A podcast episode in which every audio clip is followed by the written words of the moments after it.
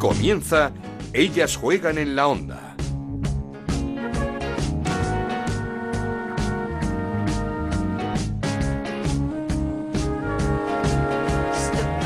¿Qué tal? Bienvenidos una semana más a Ellas Juegan, este podcast de Onda Cero en el que te contamos todo acerca del fútbol femenino. Nos podéis encontrar cada semana en la web de Onda Cero, en ondacero.es y en nuestra cuenta de Twitter en arroba Ellas Juegan OCR. De nuevo, el clásico de nuestro fútbol por excelencia, el Barça Atlético de Madrid, superó nuestras expectativas. Nadie podía imaginar una goleada del conjunto azulgrana, ese 6-1 y menos después de que a los dos minutos de juego Amanda San Pedro adelantase a las rojiblancas, pero tras un error de Tuncara, un penalti por manos dentro del área, el Barça se volvió a meter en el partido y fue un rodillo ante el peor Atlético de Madrid de los últimos años en el que no pudimos destacar a ninguna de sus jugadoras. El entrenador José Luis Sánchez Vera, con el que vamos a hablar eh, ahora en unos momentos, se hizo responsable de la derrota y pidió perdón a los aficionados del Atlético de Madrid por no haber estado a la altura. El clásico tuvo dos partes, la deportiva, en la que se impuso por goleada el Barça, y la que se jugó en los despachos, o la que no se jugó, porque no hubo acuerdo entre el Barcelona y MediaPro para retransmitir el partido. Y aquí es donde pierde mucho nuestro fútbol femenino. El partido se vio, sí, pero porque el Barça se saltó una orden judicial que daba la razón a MediaPro y prohibía que se televisase ese encuentro. Por lo tanto, el Barça se expone a una multa que entendemos podría ser importante. Pero nosotros nos preguntamos, ¿es tan complicado que los clubes que no tienen sus derechos vendidos a MediaPro y los que sí los tienen se sienten a negociar y hablar? ¿Es tan complicado que, por ejemplo, el otro día ese Barça Atlético de Madrid se pudiese ver en Barça Televisión y en Gol Televisión? No entendemos nada, pero lo que sí sabemos es que el que pierde es el fútbol. Por cierto, Barça y Atlético de Madrid tienen esta semana sus partidos de vuelta de los 16 avos de final de la Champions. El Barça recibe el miércoles a las 6 y media a la Juventus, con 0-2 de ventaja en la ida. El Atlético de Madrid hace lo propio el jueves a las 7 con el Spartak Subotica, con 2-3 también conseguido en Serbia. Pero la jornada dejó más resultados y alguna sorpresa, como la victoria del Rayo 0-1 ante el Levante y la goleada del Logroño 5-1 ante el Tacón. Español y Betis siguen con el marcador de puntos a cero en estas tres primeras jornadas, al caer con Madrid Club de Fútbol Femenino y Real Sociedad respectivamente. Y tenemos la convocatoria de Jorge Vilda para los partidos de la selección de clasificación para la Euro 2021. Partidos ante Azerbaiyán y República Checa. Marta Cardona y la vuelta de Ángela Sosa y Esther. Novedades de la lista que luego vamos a comentar. Ahora comenzamos. En Onda Cero arranca Ellas juegan en la onda con Ana Rodríguez. Y lo hacemos, como siempre, repasando resultados y clasificación con Raúl Granado. Buenas, Raúl. Hola, Ana, ¿qué tal? Muy buenas. Pues el Fútbol Club Barcelona arrancaba ganando con esa goleada 6-1 Atlético de Madrid, 2-1 ganaba el Madrid Club de Fútbol al Real Club Deportivo Español, 2-0 ganaba el Valencia al Athletic Club de Bilbao, 1-0 ganaba el Sporting de Huelva al Sevilla, 5-1 el Logroño al Tacón, empate a uno entre Deportivo de La Coruña y Granadilla de Tenerife, la victoria 0-1 del Rayo Vallecano frente al Levante y la victoria de la Real Sociedad 2-0 frente al Real Betis. Líderes el Fútbol Club Barcelona con 7 puntos, segundo el Logroño también con 7 puntos, los mismos que tiene el Valencia que es tercero y el Deportivo de La Coruña que es cuarto, quinto es el Atlético de Madrid con 6 puntos, los mismos que el Madrid Club de Fútbol que es sexto, la Real Sociedad es séptima con 5 puntos, con 4 están empatados Levante octavo y Rayo Vallecano noveno con tres puntos décimo el Sevilla, décimo primero el Athletic Club de Bilbao, décimo segundo el Sporting de Huelva y décimo tercero el Tacón, con dos puntos el Granadilla de Tenerife, décimo cuarto, décimo quinto el Betis con cero puntos y colista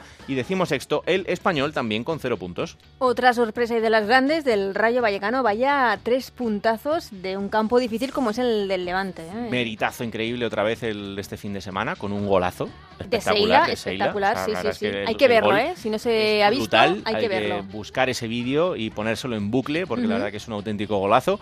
¿Y qué te voy a contar? Si es que estas chicas no paran de sorprendernos. vamos a pensar que están hechas de otra pasta, desde luego, las jugadoras del Rayo Vallecano. Que, como dices tú, tienen mucho mérito y que están camino de, pues, de otra salvación. Y por cierto, tengo que decirte ¿Mm? que te ha igualado a Aitor Gómez ¡Hombre! con dos aciertos. Pero no me ha superado. No, no, no, no. Dos aciertos también para Hitor Gómez esta semana en la Quiniela Iberdrola. Veremos cómo se le da a Gonzalo Palafox, que va a pasar por aquí dentro de unos minutos. Bueno, vamos a ver si acierta un poco más. Venga, eh, bueno, listón por ahí está, ¿eh? Dos Mm, aciertos. no está muy alto. No, no. Gracias, Raúl. Un abrazo. Pues la tercera jornada vino marcada por ese 6-1 del Barça ante el Atlético de Madrid. Tras ese encuentro, nuestro compañero José Agustín Gómez pudo hablar con una de las goleadoras del Fútbol Club Barcelona, que está además en un momento de forma espectacular, con Mariona Caldentey. Que sí que el resultado es un poco sorprendente, ¿no? Quizá porque es un resultado abultado, pero bueno, teníamos la confianza y las ganas de poder sacar un buen resultado y bueno, creo que, que- que así ha sido. Bueno, yo creo que somos dos equipos que nos conocemos muy bien, que nos hemos enfrentado muchas veces y es difícil sorprendernos en cuanto a sistema. Yo creo que lo que hemos hecho bien es la intensidad y las ganas con las que hemos salido, que y a pesar del gol, pues que hemos ido hacia adelante. Sí, evidentemente cuando estás por delante sabes que dependes de ti, que te tienes que, que centrar en ti y yo creo que, que eso es lo importante, que ahora tenemos esa confianza, estamos tranquilas porque sabemos que, que estamos haciendo las cosas bien, que nos están saliendo bien y que no dependemos de nadie más que no sean nosotras. Victoria también la primera de la temporada de la Real Sociedad que se impuso 2-0 al Betis con doblete de Naikari García. El entrenador Gonzalo Arconada contento con estos primeros tres puntos. Bueno, importante, sumar tres puntos, obtener la victoria, segundo partido que tenemos la portería cero. Eh, buenas sensaciones por momentos, en otros momentos eh, hemos tenido más dificultades ante un Betis también que, es un gran equipo, que a pesar de que lleva tres derrotas, que, no ha comenzado bien la competición, pero tiene una gran plantilla, tiene, tiene mucho potencial, sobre todo arriba y medio campo. Y, y ha habido por momentos que nos lo ha hecho pasar difícil, pero, pero bueno, el equipo se ha entregado, ha trabajado bien, ha estado serio y, y importante conseguir la victoria. Peor le fueron las cosas al Athletic Club de Bilbao, que cayó 2-0 ante el Valencia y su entrenador Ángel Villacampa se mostró un tanto duro al finalizar el encuentro. Creo que en el partido la intención previa era muy buena. Está claro que de, intenciones buenas está lleno el mundo y hasta que no consigamos competir realmente fuera de casa no vamos a conseguir los objetivos que nos proponemos. Sí, está claro que los primeros 18 minutos eh, hasta el gol muy evitable que teníamos que cortado desde el inicio no lo hemos hecho. eh, no conseguimos finalizar en esos primeros 18 minutos que el equipo estuvo muy bien. Luego nos costó rehacernos de nuevo y hasta los últimos 10 minutos era una cosa y derribo, pero en el último cuarto, si no finalizamos jugada, es complicado conseguir objetivos. Pues sí, buscar la, mejor versión nuestra en casa, que esa tiene que estar impoluta y volver a conseguir los tres puntos en casa nos permitiría tener una oportunidad de nuevo, a ver si somos capaces de engancharnos con dos, tres victorias seguidas eh, y para eso necesitamos ganar fuera de casa.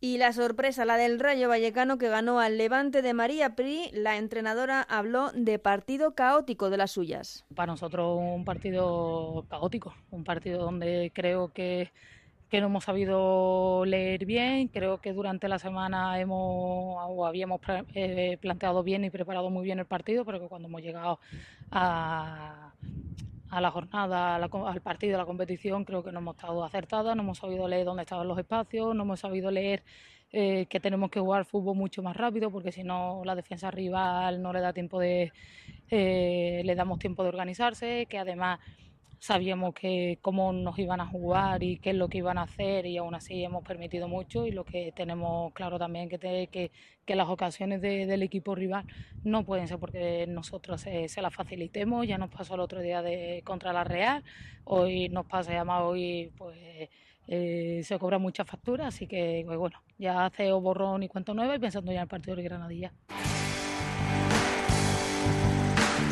Esto es Ellas juegan en la onda, el podcast de Onda Cero, en el que te contamos todo lo que pasa en el fútbol femenino.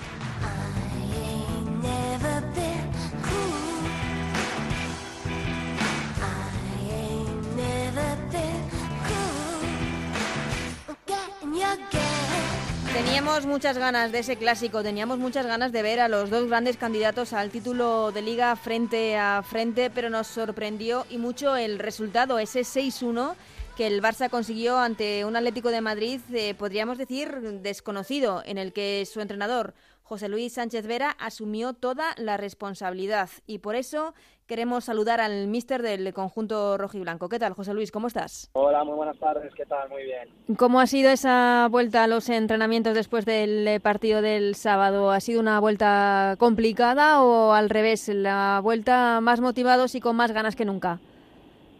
Bueno, pues yo creo que un poquito de todo, ¿no? Una vuelta, un palo inesperado, la verdad que bueno, no tuvimos no tuvimos buen día y recibir resultados así, y sobre todo derrotas con rivales, pues bueno, son, son momentos complicados, te hace llegar y por contra también, bueno, pues intentando ilusionarnos con lo que nos viene, el fútbol al final te da revanchas cada, cada tres días y no puedes perder el tiempo. Sí tenemos que utilizar ese partido como situación de, de mejora, hay que corregir, hay que seguir trabajando, hay que hacer las cosas bien y, y, bueno, ese tiene que ser el punto de partida para, para encarar el partido que tenemos el jueves. Mm, ¿Y te ha costado mucho animar a tus jugadoras? Eh, ¿Estaban caídas o, o, no?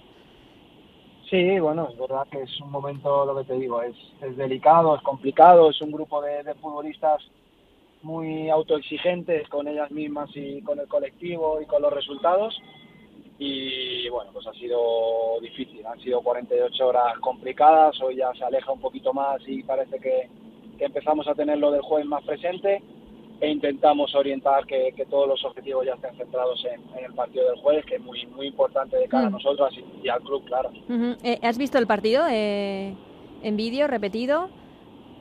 Sí, sí, sí, claro, vinimos, vinimos ya en el tren trabajando, vinimos viendo sobre, sobre el partido, independientemente de resultados, siempre el partido propio es el inicio de la siguiente semana, ese es el punto de partida en situaciones de, corrección y mejora.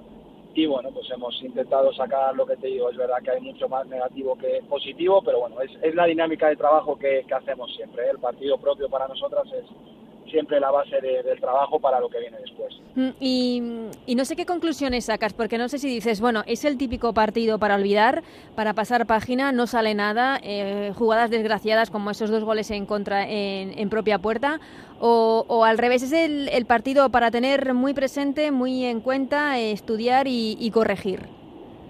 Bueno, pues yo creo que lo vamos a utilizar para, para las dos cosas, ¿vale? Es un partido en el que hay muchísimos despropósitos, algunos bueno de, de, de no estar, otros de, de, infortunio, es verdad que, que, se da todo y es de esos días que se da, pero bueno, desde, desde que hicimos el 0-1 hay una jugada a continuación de Osoala previa al penalti también que es muy muy muy parecida y bueno, ya ahí empezó todo a ser raro, a tener una situación eh, complicada y de estos días que, que sientes que no va a ir y también nos tiene que servir de, de punto de, de, de, aprendizaje. Al final en Barça nos enfrentaremos en el partido de vuelta otra vez y tenemos que utilizarlo como puntos de por qué nos han podido provocar eso, que han hecho ellas bien, que han sido cosas más nuestras y siempre hay que sacar, hay que intentar desgranar todo. todo. Mm, eh, al final del encuentro te hiciste responsable de lo que había ocurrido en el, en el campo. Eh, ¿Por qué? qué? ¿Qué, pasó? ¿Te, eh, ¿Te imaginabas otro partido de, al, al que hubo?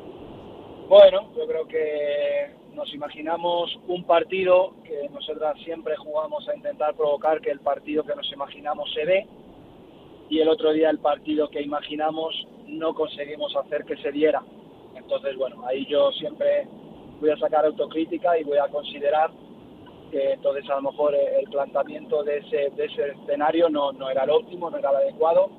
Las futbolistas al final intentaron llevar a cabo lo que, lo que les dijimos y bueno, no es hacerme responsable, es hacernos responsable, creo que es parte de todo, pero bueno, aquí hay que tomar decisiones, eran decisiones mías y es uno de los días que no fuimos capaces de llevar al partido a que se jugara el partido que nosotros queríamos jugar, por tanto, en algo me he equivocado yo tengo que, reflexionar, tengo que analizarlo y, intentar que, que no vuelva a suceder y, que el partido vaya a lo que sí queremos que, que tenga que ir. Mm. ¿Os sorprendió ese 11 del Barça tan ofensivo con Jenny Hermoso en esa posición de 10 por detrás de las puntas? No, no, a eso, a eso iba. Por eso te digo que nosotros el partido que nos habíamos imaginado era ¿Eso lo ese, esperabas? Que por delante de Patrick con Alex iba a jugar Jenny. También uh -huh. viene como el día del Rayo, el Barça estaba teniendo problemas de, de caragol. Eh, bueno, también la prensa, lo que te digo, había criticado esa situación, ¿no? Porque Jenny al final no es una, una punta referente.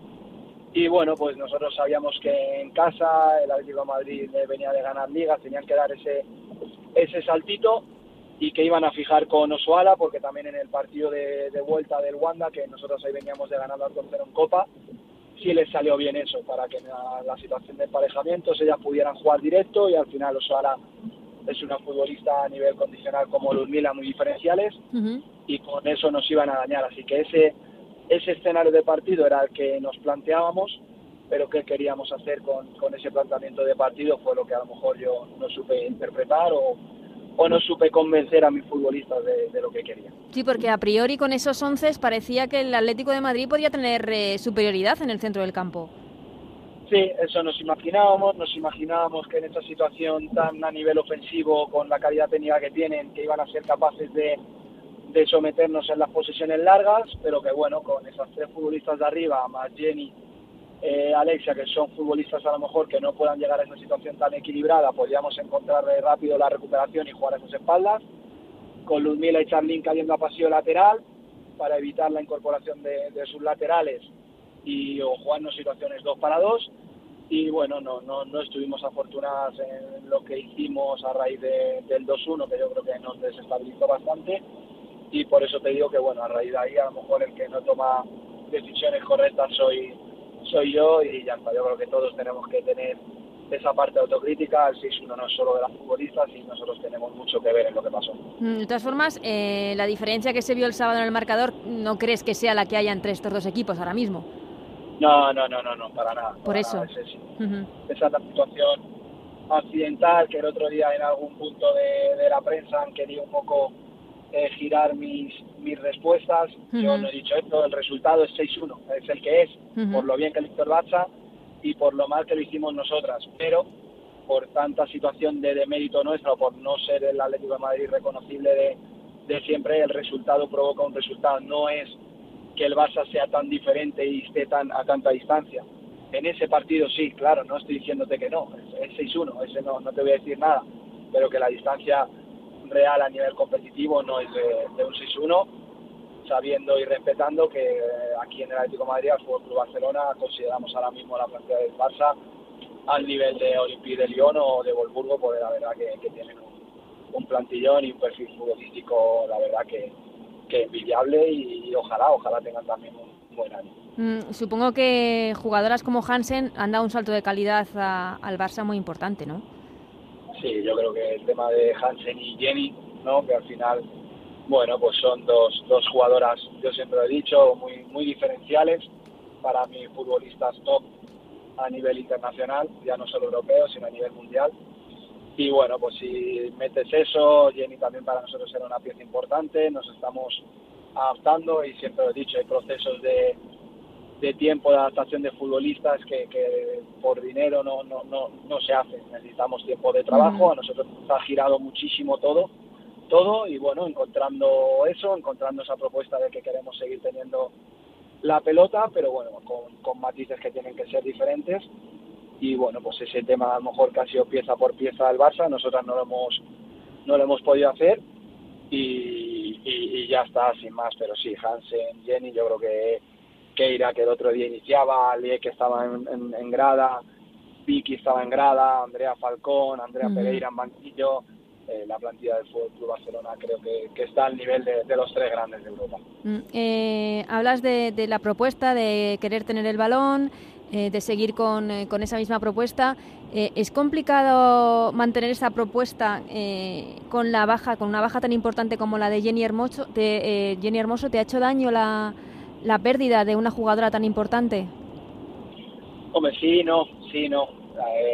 No en el sentido de que al final siempre estamos condicionados a adaptarnos a las futbolistas que tenemos y encontraremos, o creo que la estamos encontrando, venimos de, de ganar en Champions, venimos de ganar en Sevilla, venimos de ganar el primer partido, el, Bar- el, el Barça se había dejado algo en Vallecas, el nivel competitivo creo que de todos los equipos cada vez más altos, volvió a demostrar, el Rayo gana 0-1 al Levante, es muy difícil, o sea que por eso digo que muchas veces no es de mérito de- del equipo, no, Atleti, Barça no gana, no, no, es que el resto de equipos suben su nivel, mejoran su nivel y la exigencia competitiva es muy alta. Lo que no es normal es que en una liga se siga ganando 6-0, 4-0, 5-0, 7-0.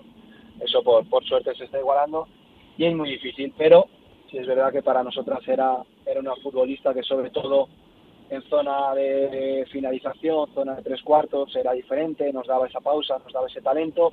Ahora tenemos quizás futbolistas más verticales, entonces tenemos que encontrar en qué espacios podemos mantener esa posesión y en qué espacios tenemos que ser capaces de, de buscar verticalidad y encontrar ese, ese equilibrio. Y en eso está el trabajo de, de las chicas y, y nuestro trabajo. Mm, eh, en, como dices tú, en encontrar el, esa nueva propuesta con las nuevas futbolistas que, que tienes en estos momentos. ¿Qué tal eh, con la nueva plantilla? ¿Estás contento con los fichajes? Eh, ¿Cómo se están adaptando, sobre todo Virginia Torrecilla y Charlín Corral?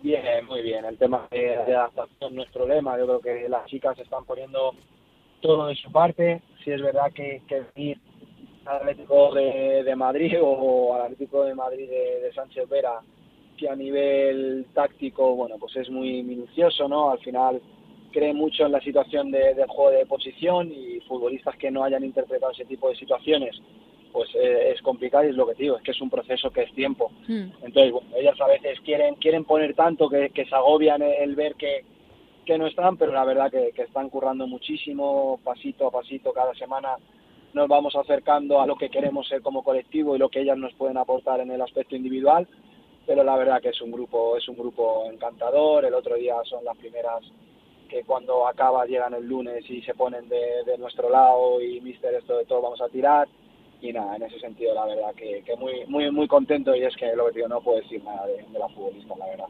Ujú. El otro día, bueno, el otro día no, ayer, eh, conocimos eh, ese galardón que concedió la FIFA a Sari, a la portera del Atlético de Madrid, de la selección holandesa, mejor portera de la pasada campaña. ¿Este tipo de premios te condicionan a la hora de, de, de elegir tu portera titular o, o no? Porque quizá también se está haciendo un poco injusto con, con Lola Gallardo, por ahora tu titular en Liga, Sari en, Champions.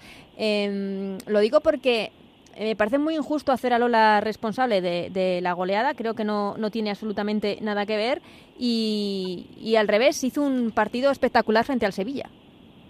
Nada, yo creo que bueno, el tema de, de la presión, eso es cuestión de, del aficionado que al final tiene, tiene todo el derecho ¿no? de, de ver ese, ese criterio de que recibe un premio Creo que ya lo dije también en rueda de prensa el día del Sevilla, que nos llevamos el resultado porque Lola en el primer tiempo salva a ponernos por debajo en el marcador. Mm. Creo que es un partido a gran nivel. No creo que en una goleada de un 6-1 podamos culpabilizar ni a Lola, ni a San Pedro, ni a Sosa o Ludmila. Creo que al final cuando un resultado es así tiene que ver con un colectivo, las futbolistas en su campo, nosotros en el nuestro.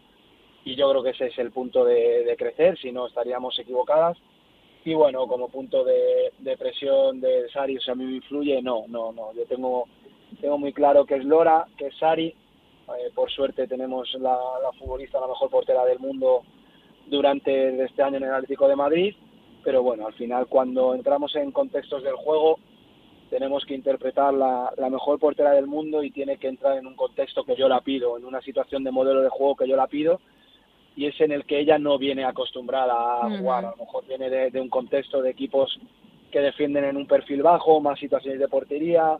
Hablamos de entrar en un contexto que tiene que dominar muchísimas situaciones de, de juego con el pie, la interpretación en salida del balón, porque si a nivel de modelo queremos, y Sari está trabajando por eso. Entonces, uh -huh. ahora mismo en partidos que la exigencia en presión alta de, del rival, en el que a nosotros nos iba a exigir que desde, desde portería encontráramos esa situación de hombre libre, es Lola la que viene acostumbrada, Sari sigue trabajando con nosotros en eso, en el tema de Vivi, por ejemplo, en Subótica, que era un equipo que esperábamos, no que una juegue Champions, una juegue Liga, pero era un rival que esperábamos replegado, que no iba a tener tanta participación en la situación de juego de pie, era un partido más de Sari que de Lola. Al final, lo que te digo, intentamos interpretar, acertado o equivocado, lo que creemos que, que va a ser un partido e intentamos eh, adecuarnos a las futbolistas que, que creíamos que, que, iba a entrar, pero nada, nosotros tener a dos porteras como Sari y Lola, pues bendito problema, la verdad.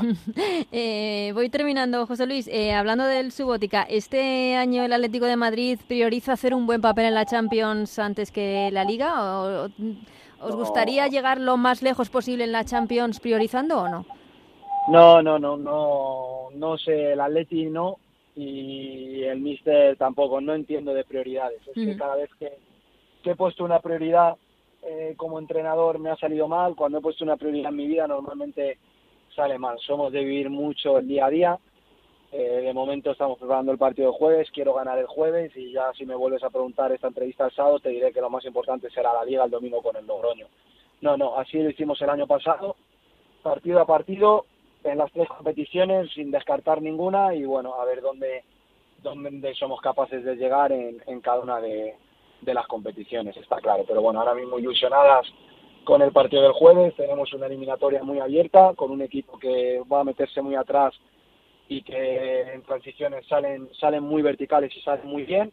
Un partido que a nosotros nos va a exigir dominar la, la pelota y que bueno que ellas van a van a jugar sus armas es un partido complicado de jugar y venimos de partido Barcelona es un partido que, que necesitamos de todas y de toda nuestra gente pues es un partido que, que hay que sacar adelante. Sí, necesitáis un, no sé si un buen resultado para, para coger o ganar un poquito en, en confianza ante un equipo que, que no tiene nada que perder, eso sí, y no sé si te preocupa que el, el resultado del pasado sábado, no sé si decir que genere dudas, pero sí que genere un cier- una cierta desconfianza en las jugadoras.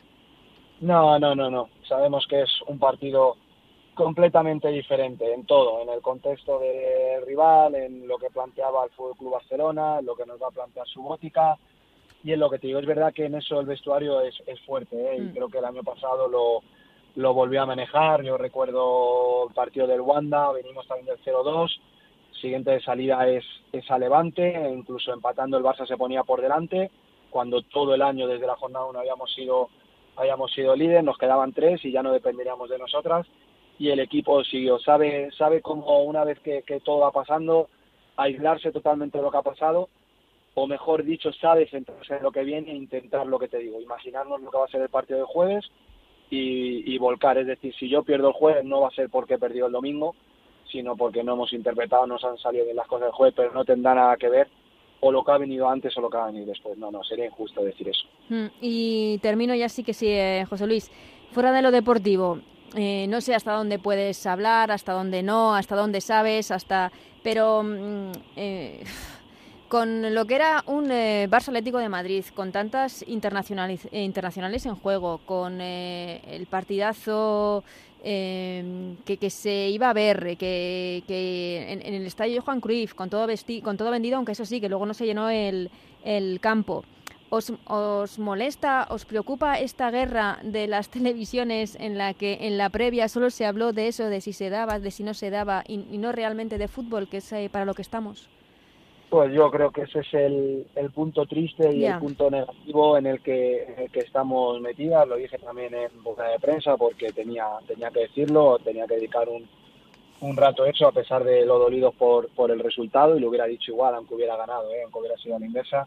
Creo que las guerras, la palabra guerra nunca puede ser positiva. Una guerra siempre va a dividir y busca enfrentamiento. Yo llevo poco en el fútbol femenino, pero hay muchísima gente, muchísima profesional y muchísima deportista o futbolista que lleva muchos años en esto. Hay muchos pasos que están dados, no nos los podemos saltar, ni unos ni otros, ¿eh? ni unos ni otros. Pero creo Sí, que al sí. final, esto al final es todo de, de buscar puntos de encuentro, de que todas queramos, que todos queramos, y unos tienen que ceder de un lado, otros Mm. tenemos que ceder de otro, es buscar un punto de inflexión que gane el fútbol femenino, porque lo único que lo que no se dan cuenta así es que al final pierde el fútbol femenino y pierde las futbolistas que son las que están poniendo todo, porque el crecimiento del fútbol femenino, que a nadie se le olvide, igual que, que en el fútbol masculino, eh, nuestro nuestro material son las futbolistas Mm. y hay que cuidarlas. Y el otro día lo tuviste, la previa de un Barça Atlético de Madrid, en vez de hablar de futbolistas con los técnicos de planteamientos, no planteamientos, hasta minutos antes, que si iba, que si denuncia, denuncia, y eso entristece mucho y yo creo que tenemos que aportar todos y, tenemos que, que proteger a, a nuestras futbolistas y a nuestro fútbol. Sí, la verdad es que lo hablamos porque nos dio mucha pena, mucha pena nos puso muy tristes el, el tener que estar contando esa guerra en lugar de, de estar hablando de- del partidazo que, que se iba a ver, de las internacionalidades que, que se iban a juntar en ese estadio Johan Cruyff, del choque táctico entre ambos entrenadores, pues la- lo que nos interesa, lo que viene siendo el fútbol, eh, que es eh, el que tiene que ganar la partida a estas guerras que no, que no benefician, como dices, eh, ni a jugadoras ni tampoco a los aficionados, que creo que, que, que- que es- que están eh, por encima de, todas estas cosas. José Luis, eh, te agradezco muchísimo la charla, la franqueza y la honestidad con la que con la que nos has hablado y sobre todo suerte el jueves frente al Spartak eh, Subotica y, y lo que resta de, temporada que se, se avecina apasionante otra vez eh, por ese título con el Fútbol Club Barcelona. Será así, seguiremos compitiendo y nada, muchísimas gracias a, a vosotros por, por la llamada bueno, ojalá el jueves podamos, podamos celebrar una victoria en casa. Seguimos con Ellas Juegan en la Onda, con Ana Rodríguez.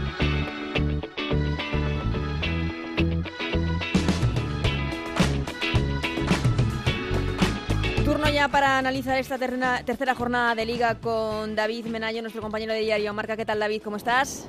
Muy buenas, Ana, ¿qué tal? Y con Chantal Reyes, compañera de Mundo Deportivo. Hola Chantal. Hola chicos, ¿qué tal? Bueno, esta tercera jornada que viene marcada por la goleada, por ese 6-1 del Barça al Atlético de Madrid, un resultado sorprendente y que a priori nadie podíamos esperar. Sí, yo creo que la victoria del Barça sí que se podía esperar, porque yo creo que como equipo, como plantilla, es mejor que el Atlético de Madrid, aún si cabe respecto al año pasado, pero es verdad que la forma en la que se acometió, adelantándose el Atlético de Madrid muy pronto, que parecía que podía pues sentar las bases ¿no? para un partido al menos reñido, creo que se resolvió en apenas 45 minutos. Que el Atlético de Madrid ni fue equipo ni fue sombra de sí mismo hasta en, en cuestión de suerte, ¿no? Dos goles en propia puerta, con una defensa totalmente desconfigurada, con Hansen haciendo lo que quería por la banda, con Osoala en plan rematador y goleador. Yo creo que al Barça le salió todo, al Atlético de Madrid le salió nada y la diferencia, pues que creo que le puede pasar factura incluso de cara a un gol a veras particular en el- la resolución de- del título de liga. Sí, la verdad es que es lo que comentáis. eh, sí que era un resultado, o sea, no, sí que era un partido que se podía esperar que ganara el Barça, porque al final por plantilla es lo que tiene que hacer. Pero viendo cómo habían sido los últimos partidos entre estos dos equipos, te sorprende el resultado tan abultado, porque yo no recuerdo un partido tan desigualado en muchos años. Entonces se juntó que el Atlético no le salió nada, como dice David, y que al Barça le salió todo, pero es cierto que que viendo el partido realmente no te sorprende el, el resultado porque es que el Atlético no existió hasta hasta o sea solo existió con el gol de Amanda después llegó ya el penalti de Jenny y a partir de ahí lo subió el Atlético y fue un equipo muy a la sombra de lo que estamos acostumbrados y ya a nivel a veras puede ser importante pero también creo que quizá anímicamente eh, a pesar de que son solo tres puntos eh, el- un partido como este es cierto que anímicamente que el Barça, tu, tu rival máximo, te marque seis goles puede afectar psicológicamente. Mm, esa diferencia que se vio el sábado en el terreno de juego, eh, ¿lo apuntáis más a un mérito del Barça con ese nuevo sistema, con eh, tres jugadoras espectaculares ese día como Jenny Hermoso, como Hansen y como Soala, o de mérito del Atlético de Madrid que, como decís, no le salió nada, además de dos eh, goles en propia puerta, una tuncara con un partido para, para olvidar, eh, ¿a qué lo achacáis más? Bueno, yo creo que al final un resultado tan abultado responde a ambas cosas, ¿no? Pero quizá le daría más mérito al Barça porque, como decía Chantal, ¿no? En duelos anteriores había estado muy igualado, no había tanta diferencia, pero sí que el Barça, por ejemplo, tenía posición de balón y no generaba tantas ocasiones como las que generó el otro día, ya no solo por los goles, sino por la llegada a banda, cada vez que pisaba tres cuartos de cancha, pues eh, era sinónimo de peligro, y creo que eso es lo que ha ganado el Barça con, con jugadoras como Hansen o como Jenny, ¿no? Que son dos fichajes, pequeños fichajes, eh, me refiero a, a lo que ya era un equipo bastante compacto, pero que han encajado a la perfección y le han dado ese plus de, de chispa, de decisión, de, de resolución en los últimos metros que quizá le faltaba el año pasado, ¿no? Al final el Atlético de Madrid está demostrando que sufre mucho sin balón, es un equipo acostumbrado a tenerlo el balón y su defensa quizá el otro día fue la, la parte más floja, evidentemente, y al final el, el Barça jugó su partido, le salió perfecto el guion, cambió el esquema, yo creo que le, le desconfiguró también a Sánchez Pera, que es un, un estudioso de esto, eh, quizá él no, no esperaba tener la referencia de Osoala por detrás con Jenny, ¿no? Yo creo que eso sí que le, le defendió y al final le daría más mérito a- al Barça y al planteamiento de Luis Cortés que, que a de mérito que también lo tuvo el Atlético de Madrid. Chantal, eh, hablábamos en semanas pasadas de si Luis Cortés se iba a atrever a poner a Jenny eh, detrás de Osoala en esa posición de 10, ese 4-2-3-1, y al final llegó en el partido más importante por el momento de la temporada. Sí, yo creo que lo leyó muy bien, porque al final contra Atlético tenían que salir con ese esquema tan ofensivo, no podían eh, centrarse quizá con el 4-3-3, sobre todo porque con este 4-2-3-1 es que Jenny tiene muchos espacios y al final es un poco lo que buscaba la propia futbolista y el equipo. Entonces sí que creo que, que el Barça lo que, lo que tiene que buscar es adaptarse a Jenny, porque cuando Jenny está en el campo jugando como ella quiere, se nota muchísimo. El otro día en el partido al final, el Barça en cuanto superaba las dos primeras líneas de presión, estaba muy superior en el partido y tanto con Jenny como con Osoala generaba mucha superioridad y hacía dos sumas a lo que comentaba de Hansen David y lo cierto es que, que es un equipo que, que a priori debería ser imbatible al menos en esta competición. Mm. Eh, Osoala eh, en un estado de forma espectacular. Hansen, que con tres jornadas ha demostrado muchísimo más que Lique Martens en todo lo que lleva en el Barcelona. Y también quería hablar de Mariona, que no sé si se lo va a poner muy complicado a la holandesa cuando, cuando vuelva al equipo para ganarse un puesto en el once inicial. No sé cómo lo veis. A mí es que Mariona me parece que es la jugadora más regular que puede tener un equipo. creo que es una jugadora que nunca brilla, es decir, que nunca decide un partido porque marque cuatro goles, porque haga diez asistencias, porque haga eh, una frivolité. O sea, es una jugadora que nunca tiene el 10, pero siempre tiene el 8. Yo creo que eso a un equipo tiene que tener jugadoras de ese equipo, de ese perfil, porque al final eh, suma muchísimo, ¿no? Y como dices, al final eh, la ventaja que tiene Mariona es que es muy comodín, es muy camaleónica, se puede adaptar a diferentes partes del campo y ya no solo se lo puede poner difícil a Martens, ¿no? Sino que se lo va a poner muy difícil a Luis Cortés porque la va a poder alinear en cualquier en cualquier escalón de, ese gran planeta que, que tiene configurado sobre el terreno de juego y además eh, quizá el hándicap que tiene Mariona es que en temporadas anteriores cuando ha jugado mucho se ha lesionado, ha tenido lesiones musculares que, que le han apartado X tiempo de- del terreno de juego. Si supera eso, que al final yo creo que es cuestión de, de madurez y de saber entender tu cuerpo y tratarlo de forma de para poder eh, jugar eh, de forma regular mucho tiempo, creo que dosificando Mariona puede ser una de las tapadas de, de este Fútbol Barcelona. Es que además es una jugadora que, que de normal parece que está un poco infravalorada, ¿no? Que, que los focos mediáticos van a otras jugadoras del Barça y sin embargo ella siempre sabe muy bien cómo leer los partidos y la temporada pasada, al final cuando volvió, que, que fue justo al final, eh, o la anterior creo que fue, no recuerdo la lesión, es que se nota muchísimo cuando está ya en el campo y estoy totalmente de acuerdo con David que al final puede ponérsela muy difícil a, Martens porque a pesar de que Martens es Martens, es que Mariona es Mariona y, ya te digo, para mí está muy infravalorada. Mm, eh, entre los dos equipos vimos los fichajes del Barça funcionando fenomenal, Jenny Hermoso y Hansen, y vimos a los fichajes del Atlético de Madrid que por el momento no sé si convencen tanto Virginia Torrecilla como Charlene en ataque, aunque es cierto que el, el partido del eh, sábado no es para medir eh, la- su aportación porque fue un partido muy malo de, de todo, el, de todo el equipo. Yo no quiero ser cacique, pero ya, yo ya lo he dicho más de una ocasión que, que, que el único fichaje que a mí me parece que sube el nivel respecto al año pasado es el de Torrecilla. Creo que el resto de fichajes que ha hecho el Atlético de Madrid no suben o no suplen lo que tenía el Atlético de Madrid el año pasado. Creo que Charlín es una jugadora goleadora, pero para otro tipo de equipos. Está jugando en el Atlético de Madrid mucho más retrasada y con muchas más funciones y no tan suelta como estaba en el Levante. Creo que Dugan eh, va a encajar difícil porque al final es un perfil muy parecido al de Olga y Olga tampoco tenía minutos el año pasado. Eh, las ucranianas, pues evidentemente están desaparecidas en, en el terreno de juego. Sari, la mejor portera del mundo, eh, no sí, ahora os comento más que- eso. más que en Champions y, y al final creo que le falta ese ese plus, ¿no? Creo que Torrecilla sí se lo va a dar al centro del campo, pero en partidos como el otro día, cuando está sufriendo, cuando no tiene el balón y cuando evidentemente Torrecilla tampoco tuvo el día, pues es difícil que poder brillar en, ese equipo.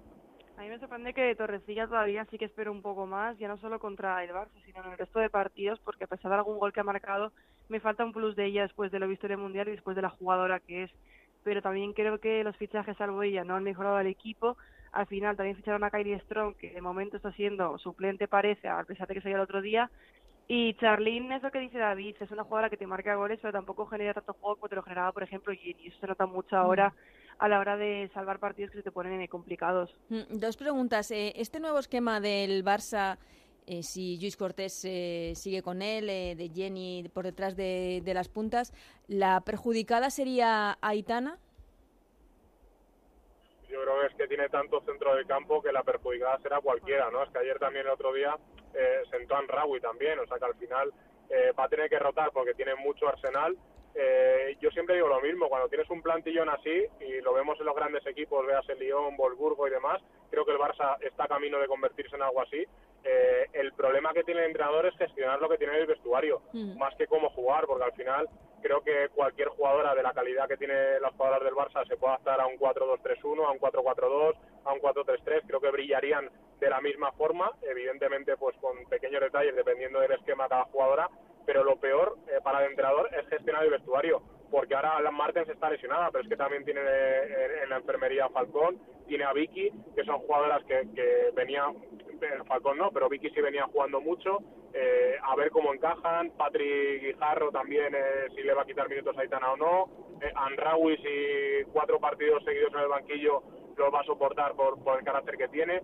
Creo que la gestión de este Barça va a ser más difícil en ese lado de puertas para adentro que de puertas para afuera, donde vamos a ver a jugadoras repartiéndose minutos porque va a haber partido de temporada larga, sobre todo en este inicio de temporada, y luego evidentemente cuando encuentres un once ideal más allá del mes de marzo, febrero, marzo, que al final está jugando todo, va a apostar por ese, por ese equipo, yo creo, Luis Cortés.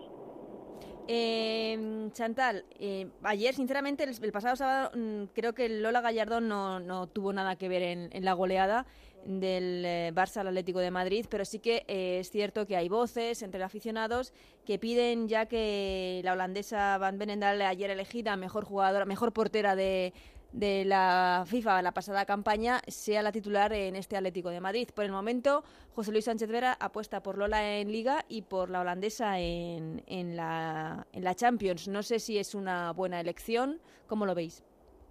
de primeras es cierto que, que pensaba que Sari iba a venir para ser titular y a la larga creo, creo que terminará siendo. Lo que pasa es que Lola es cierto que ya está muy puesta en el ojo crítico, digamos, y, y bueno, yo es que prefiero a Sari, pero es cierto que cuenta con la confianza de Sánchez Vera. El otro día no tuvo nada que ver el resultado, No. porque tampoco pudo hacer mucho más, pero por ejemplo contra Sevilla sí que salvó el empate, salvó cuando iban 0-0 también el gol del Sevilla. Quiero decir que está ahí, pero sí es cierto que para un equipo como el, como el Atlético de Madrid, que debe aspirar a ganar la Liga, creo que tiene que tener lo mejor. Y para mí Sari es mejor a día de hoy, a pesar de que, bueno, también ha tenido sus fallos, porque recuerdo en el Mundial un empate contra Camerún, que, que bueno, que fue un gol escandaloso, pero al final para competir por todo tienes que tener a lo mejor y creo que ahora mismo Sari está por encima de Lola, al menos un escaño y que, y que para pelear a- hasta el final debería tenerla como titular, pero no sé al final ahí si entra más en juego lo personal o qué. O sea, Lola tiene mucha confianza por parte de Sánchez Vera, es lógico, al final no hay que olvidar que es que ha ganado tres títulos con el Atlético de Madrid con ella bajo palos,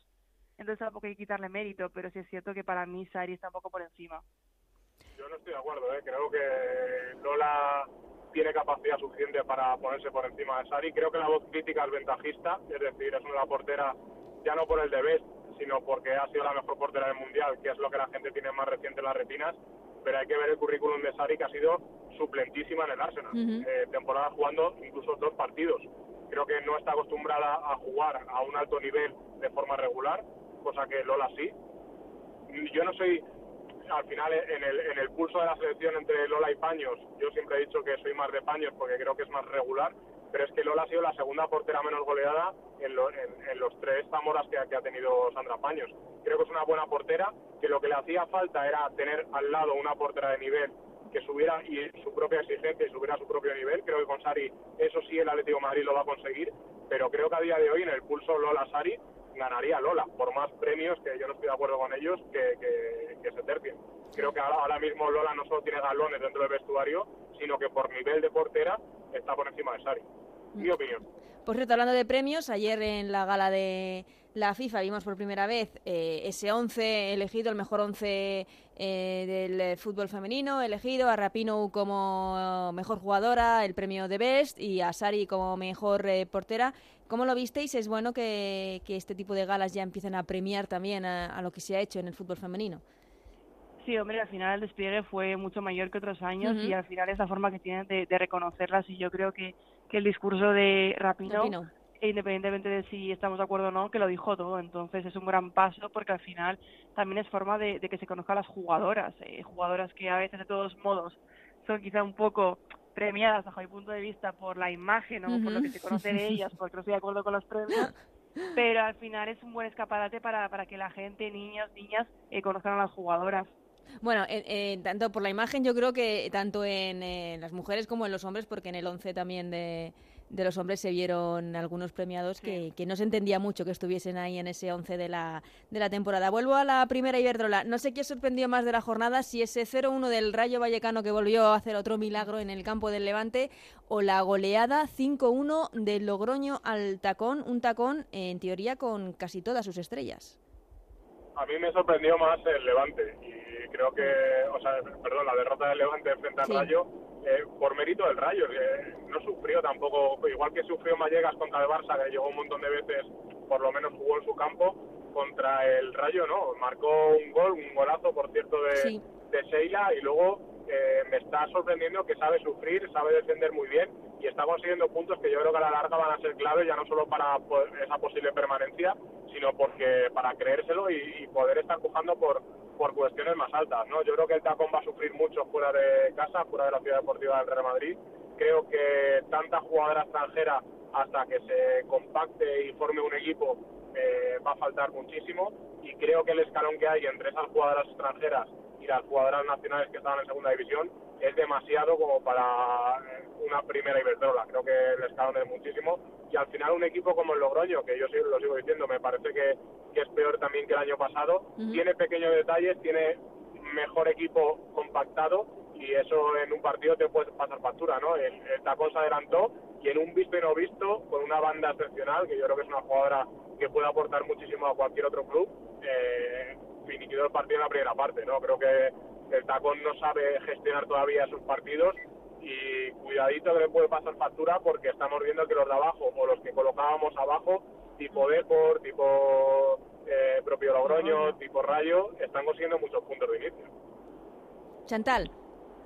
Sí, a mí, a ver, a mí lo que más me sorprendió fue el Rayo Vallecano porque al final ganó a Levante, que es cierto, de, y yo esperaba más de él, por lo visto hasta el momento, porque es un equipo que está un poco negado de cara al gol y no lo encuentra, pero al final el Rayo, como, como decíamos, es un equipo al que muchos dábamos por descendido y realmente sus puntos han sido contra Levante y Barça, quiero decir, perdió contra el Logroño, pero es que está sumando puntos muy importantes contra equipos que a priori eh, no cuentas contra los que vaya a puntuar. Y sin embargo ahí tiene ya cuatro puntos y la defensa es excepcional. Y yo creo que, son jugadoras que bueno que lo dan todo y al final no siempre es lo más importante ser mejores. Con, con ser un equipo como lo son ellas creo que vale y lo están demostrando.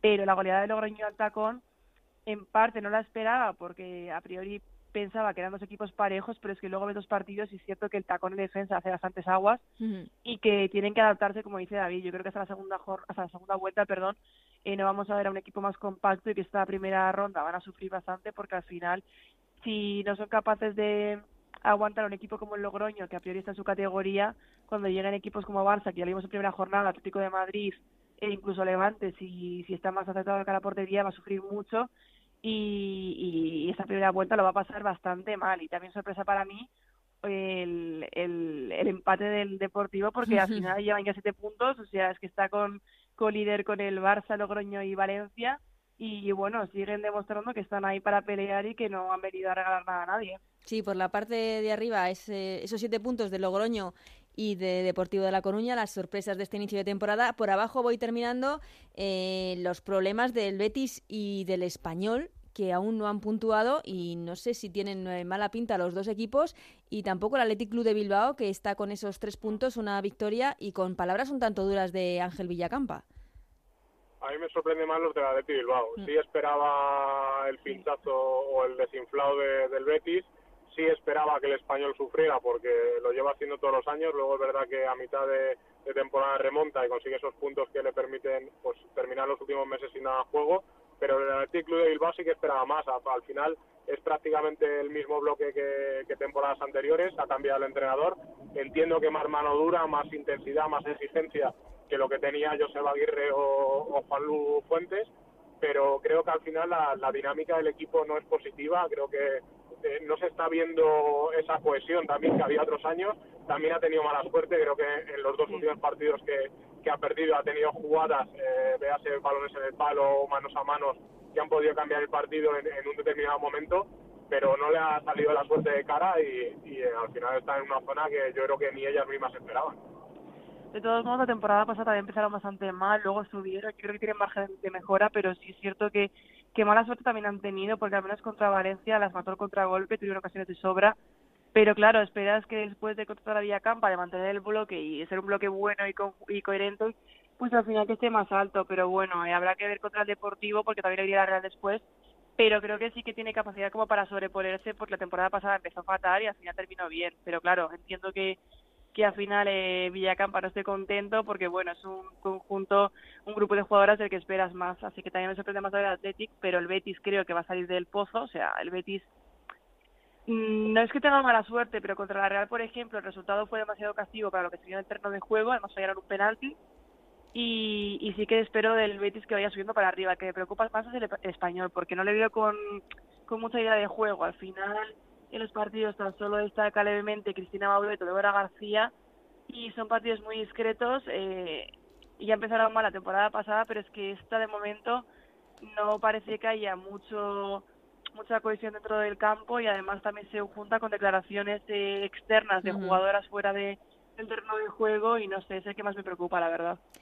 Y termino con un apunte que quiero que me hagáis de la lista de Jorge Vilda para los partidos ante Azerbaiyán y República Checa con eh, Marta Cardona, eh, la jugadora de la Real Sociedad, y con la vuelta de Ángela Sosa y de Esther. ¿Qué os ha parecido? Bueno, yo lo felicito, ¿eh? creo que demandamos siempre que abra la mano y pruebe cosas nuevas. Creo que Marta Cardona es el ejemplo. Yo incluiría incluso alguna más. Creo que tener ahí a una Batlle yo creo que también a- apunta maneras. Es un periodo para probar, no está Celia.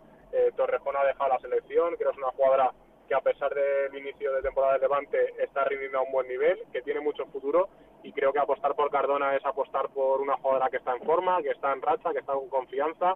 Lo hemos visto en este inicio de temporada donde está siendo una de las mejores jugadoras de la Real. Una Y creo que- sí, y creo que al final es un poco el, el- la línea que, que debe seguir la selección, ¿no? Sobre todo en, es- en- estos partidos. Creo que contra Azerbaiyán se va a poder probar, eh, se va a poder probar eh, sistemas, se va a poder probar eh, jugadoras y, se va a poder ganar confianza. Y la vuelta de Ángela Sosa creo que responde un poco a, a callar esas voces críticas que, estaban en contra de la selección eh, pidiendo a gritos que, vuelva la, MVP de las últimas temporadas y a ver, yo creo que de aquí a que juegue el partido de reactor alguna jugadora se va a caer de esa lista, creo que sería lo habitual. Sí, a mí lo de Marta Cardona es lo que más me sorprende, pero creo que es un acierto porque al final es una jugadora muy vertical, tiene regate, desborde y creo que eso es lo que le falta un poco a la selección, ¿no? Entonces estoy muy de acuerdo con esa entrada, también con Ana Batlle. No me sorprendería que entrara Lucía Rodríguez porque desde que está en la Real, bueno, ya, lo- ya estaba haciéndolo antes, pero está en un nivel de forma espectacular y quizá quien más me sorprende su entrada es Esther, no por nada, sino porque ha empezado la temporada un poco regular, tal y como el Levante, y, y no pensaba que entraría en la lista. Quizá pensaba que apostaría otra vez por Maripaz, que parece que está más en forma, pero bueno, jugadoras que conoce bien, de las que se espera mucho, y Ángela Sosa, que no podía faltar, y a ver si empieza a ser de forma constante, porque también pareció que entraba de forma previa al Mundial y al final se quedó fuera. Pues veremos cómo transcurre estas convocatorias de Jorge Vilda de cara a esa fase de clasificación para la Eurocopa de 2021. Estaremos aquí muy pendientes, por supuesto. Muchísimas gracias por esta charla, David Menayo, Chantal Reyes. Un placer siempre hablar con vosotros. Un placer para mí. Un abrazo. Pues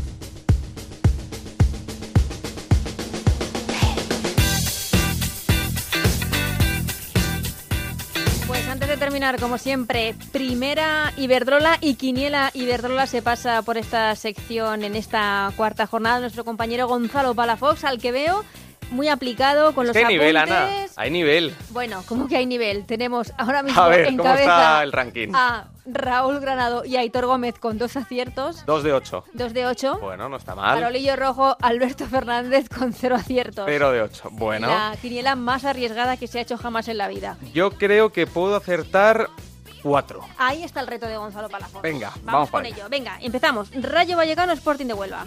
Muy igualito el partido. Una X. X. Dos equipos que tienen que luchar por salvarse esta temporada. Sevilla-Barça.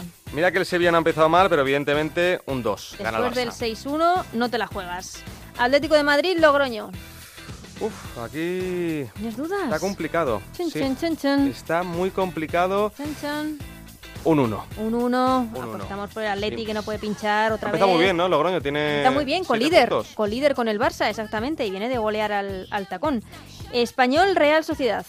Un 2. Aquí lo tengo claro. Sí, Seguro. Es que el español, ya lo hemos hablado, complicado este inicio de temporada para, para el español que quizá no se ha reforzado como, como debería en esta pretemporada. Vamos con otro equipo que lo está pasando mal en el inicio, el Betis frente al Valencia. El Valencia, un 2 segurísimo. También. El Valencia creo que es tercero. Así que victoria de los de este B. Vamos, madre mía, el Betis y el español los estamos hundiendo aquí en la tabla de Yo clasificación. creo que con estos cinco ya tendría mínimo cuatro aciertos. Aquí tienes cuatro, venga, vamos a Sí. seguir, que nos queda el Granadilla, el Levante, complicado este partido. Un 1. Un 1, Se lo voy a dar al Granadilla, sí. las tinerfeñas. Sí. Y el Athletic Club contra el Deportivo, que ha empezado muy bien la temporada también. Pues un 2. Ha empezado bien el Depor, así que se lo doy al Depor. Este es arriesgado, ¿eh? Este 2 es, este y en el último, para en millonarios. el último tengo, tengo dudas. Derby.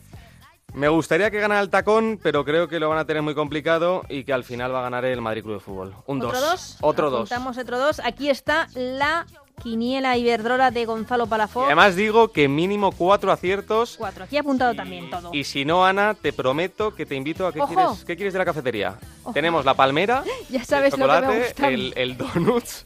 eh, tú eliges lo que quieras. Ahí, destapando, ¿Palmera? destapando ¿Palmera de chocolate? Palmera, siempre palmera. Venga, si pues si no acierto mínimo palmera. cuatro, la próxima semana estoy aquí con una palmerita de chocolate. Ole, esos son los retos que, que me gustan a mí. Muy Muchas fácil. gracias, Gonzalo. A ti. Lo resolvemos la semana que viene. Así es.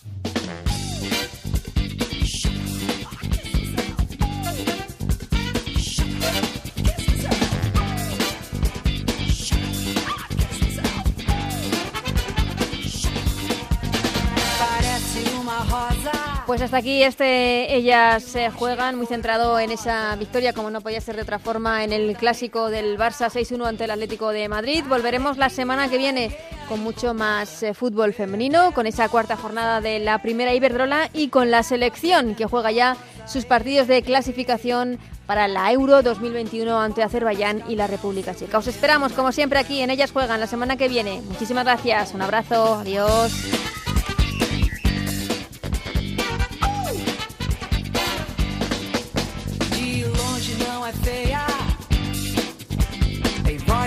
Sereia. Cuidado, não a toque. Ela é má, pode até te dar um choque. Venenosa, eh, erva venenosa, eh, é pior do que cobra cascavel. Seu veneno é cruel, well, well, well. Se porta como louca, achata bem a boca. Parece uma bruxa, um anjo mau.